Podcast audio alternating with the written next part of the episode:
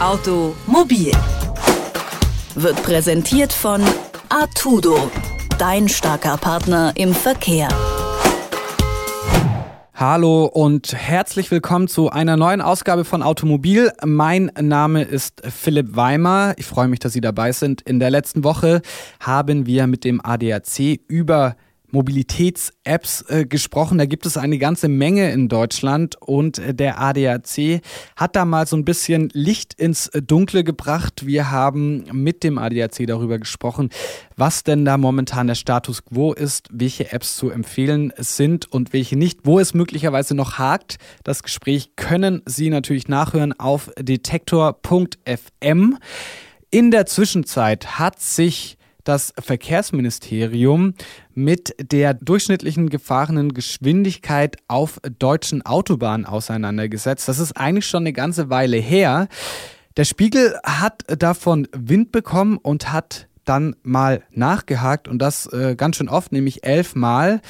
Ähm, und das Verkehrsministerium hat die Studie nun veröffentlicht. Ich habe mir die mal angeschaut und mit meiner Kollegin Bernadette Huber darüber gesprochen.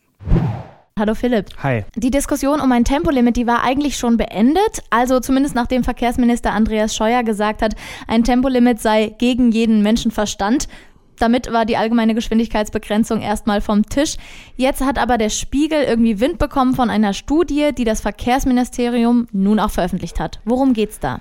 Genau, also da geht's jetzt äh, primär nicht unbedingt um das Tempolimit. Also Ziel der Untersuchung war jetzt nicht herauszufinden, ob ein Tempolimit irgendwie sinnhaft ist oder nicht. Ähm, man wollte einfach äh, erfahren im Verkehrsministerium, was denn die mittlere gefahrene Geschwindigkeit auf deutschen Autobahnen ist. Also man wollte die Frage beantworten können, wie schnell wird auf deutschen Autobahnen tatsächlich gefahren ohne sich dabei irgendwas zu denken? Also wofür ist das Ganze am Ende gut? Also Natürlich kann man mit dieser Zahl, mit diesem Durchschnitts, mit dieser Durchschnittsgeschwindigkeit herausfinden, ähm, welche em Emissionen da auf äh, Deutschland zukommen. Man kann das prognostizieren, man kann es tatsächlich auch berechnen.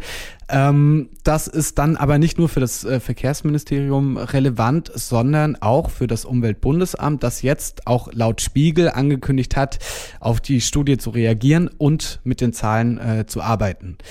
Aber dem Verkehrsministerium, dem geht es natürlich erstmal um die Verkehrssicherheit, um die Verkehrslage in Deutschland, um sich da einfach einen äh, besseren äh, Blick zu verschaffen. Okay, also die mittlere Geschwindigkeit hast du gesagt auf deutschen Autobahnen. Frage ich mich natürlich, wie schnell fahren wir eigentlich im Schnitt und was, wie und wo wird das überhaupt gemessen? Also vielleicht gehe ich da erstmal auf deine zweite Frage ein. Das erklärt dann äh, nämlich auch so ein bisschen die Aussagekraft der durchschnittlichen äh, Geschwindigkeit ein wenig besser, würde ich sagen. Denn äh, gemessen wurde das Ganze an 60 repräsentativen Autobahnabschnitten. Ähm, dabei wurden dann auch nur Pkw, Motorräder oder Lieferwagen gemessen, also keine Lkw oder Busse. Ähm, und da haben die Studienmacher einmal an äh, einer Stelle gemessen, wo keine Geschwindigkeitsbegrenzung herrscht, also wo man drauf äh, treten kann, wenn man will. Und da hat sich gezeigt, die meisten Leute, die fahren maximal 130 km/h. Also das Tempolimit. Genau, das Tempolimit, das diskutiert wurde. Ähm, und es sind ungefähr 60 Prozent aller gemessenen Fahrzeuge, die so an die 130 km/h fahren. Nur jeder zehnte Fahrer, der fährt tatsächlich deutlich schneller als 130 km/h. Aber die Studie, die zeigt auch, wenn es eine Geschwindigkeitsbegrenzung gibt, dann wird sich auch daran gehalten. Also wenn beispielsweise 100, Tempo 120 gilt, dann fahren die Leute eigentlich auch 120. Äh, maximal 7% sind da trotzdem schneller unterwegs gewesen, schneller als 140 km/h sogar. Insgesamt ergibt das eine Durchschnittsgeschwindigkeit äh, in dem Zeitraum, in dem gemessen wurde, also von 2010 bis 2014, von 116 bis 117 km/h auf deutschen Autobahnen.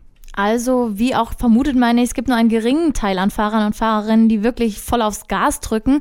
Und zu welchem Schluss kommt dann das Bundesverkehrsministerium mit der Studie? Also, es ist jetzt nicht so, dass man äh, das Gefühl hat, da wurde jetzt äh, irgendwie die Verkehrspolitik neu erfunden, denn Das äh, Verkehrsministerium, das will auch nach der Studie weiter an der Richtgeschwindigkeit festhalten. Ein Sprecher des äh, Bundesverkehrsministeriums hat äh, dem Spiegel gesagt, dass das System der Richtgeschwindigkeit sowie der situativen Geschwindigkeitsbeschränkung funktioniere.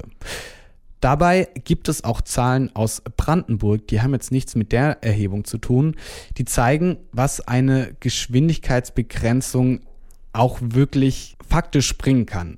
Dort hat nämlich im Jahr 2003 oder dort hat man im Jahr 2003 auf einem Autobahnabschnitt Tempo 130 eingeführt, wo vorher keine Geschwindigkeitsbegrenzung herrschte und da ging oder da geht seitdem die Zahl der Verletzten deutlich zurück. Ja, geht ja auch um Sicherheit, wie in der Studie, die du hier mitgebracht hast, äh, aber eigentlich ja beim Tempolimit auch immer um Klimaschutz beziehungsweise die Einsparung von CO2. Genau, aber da verliert die Studie kein Wort dazu. Das wird dann jetzt wahrscheinlich Aufgabe des Bundesumweltamtes sein, damit zu rechnen und Schlüsse zu ziehen. Auch in der nächsten Woche gibt es natürlich eine neue Ausgabe von Automobil. Da wollen wir auf ein neues äh, Verleihsystem von Fahrrädern schauen. Eine Kollegin von mir hat das schon getestet. Mehr dazu erfahren Sie in der kommenden Woche hier bei Automobil. Bis dahin. Automobil wird präsentiert von Artudo, dein starker Partner im Verkehr.